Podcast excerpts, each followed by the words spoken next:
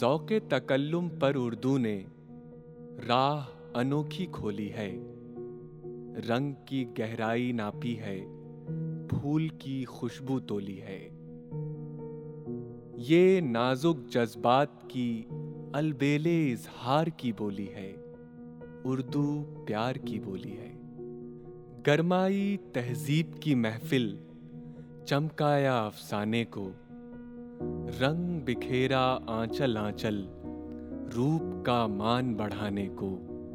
शब्दों के प्याले में इसने दिल की लाली घोली है, उर्दू प्यार की बोली है।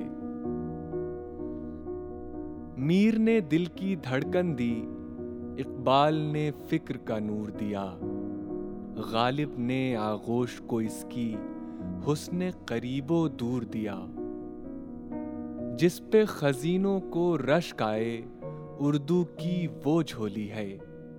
उर्दू प्यार की बोली है। कृष्ण के अफसानों का जादू दिलों का सौदा करता है। जिगर का नगमा आँखों ही आँखों में इशारा करता है। मिलों से खलियानों तक रक्स में दीवानों की टोली है। उर्दू प्यार की बोली है। गीत फिराक के झिलमिल झिलमिल करते हैं मशअल की तरह। हुरमत की लय साया फगन है, सावन के बादल की तरह। किस लैला का महमिल है, ये किस गोरी की डोली है? उर्दू प्यार की बोली है, उर्दू प्यार की बोली है।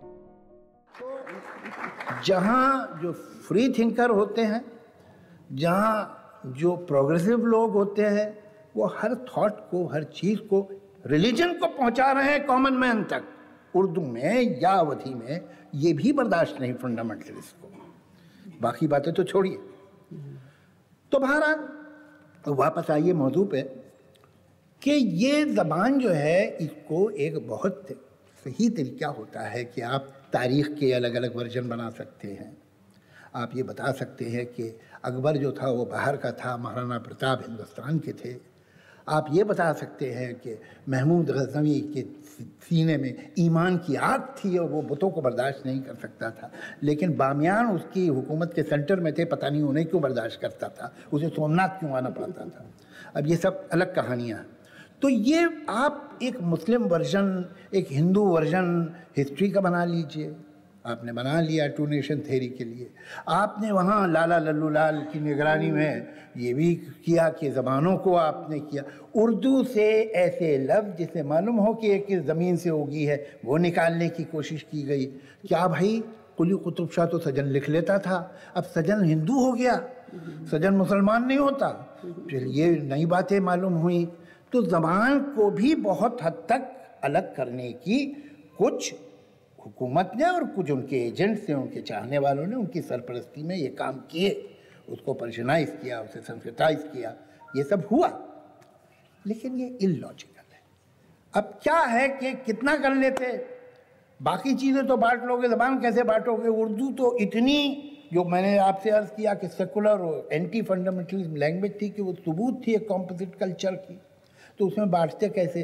भाई ये तो कह नहीं सकते थे कि पाकिस्तान वाले नाउन रख लें हम लोग वर्ब रख लेंगे। ये तो नहीं हो सकता था। तो उस जबान को एक तरफ़ तो ढकेलना ही था। या इधर या उधर। यहाँ पर हिंदी तैयार की जा रही थी। उन्होंने उर्दू उधर दे दी। उर्दू कहाँ गई? जहाँ से सिंध में। पख्तून और बिल्लोच के पास। बंगाली के पास। और कहाँ से चली गई? लखनऊ से, दिल्ली से। ये सही हुआ। सिंधी के साथ, बंगाली के साथ, पठान के साथ, या दिल्ली वाले के साथ, या लखनऊ वाले के साथ? इस, ये पूछना है, कोई सवाल ही नहीं। और इसका जवाब भी क्या आप देंगे? और मैं दूँगा। तो ये एक गलत सी बात हुई थी। और उसमें उस ऑल्टर पे, उस जबान की कुर्बानी दी गई। जो ज़बान इस तमाम तरह की तमाम तहरीकों और इस जमा, ज़रा इस किस्म की तमाम जहनीत और इस मिजाज के ही ख़िलाफ़ थी। कुर्बानी उसकी दी गई। बहरहाल मुझे तो हालाँकि मैं माफ़ी चाहता हूँ, हमारे कुछ पाकिस्तानी दोस्त भी यहाँ बैठे हैं, मगर फिर भी ये शिकायत है अपने समाज से भी और अपनी हुकूमत से भी कि हम कश्मीर का तो दावा नहीं मानते, पाकिस्तान का हमने उर्दू का क्यों मान लिया? ये भी हमारी दवा है भाई।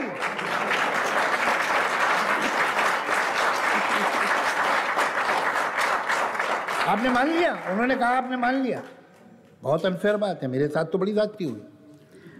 तो अब हो ये रहा है कि जब ये मान लिया गया आप ज़रा देखिए कॉन्स्टिट्यूंट असेंबली में till Pakistan was not accepted as a idea by Congress constituent assembly में जहाँ कॉन्स्टिट्यूशन इंडिया का बन रहा था, वहाँ ज़िक्र भी नहीं था। हिंदी होगी नेशनल लैंग्वेज या उर्दू होगी और हिंदुस्तानी ही की बात होती। उसके बाद ये हुआ। चलो खैर, अब जो हो गया वो तारीख है कुछ कर नहीं सकते आप उसका।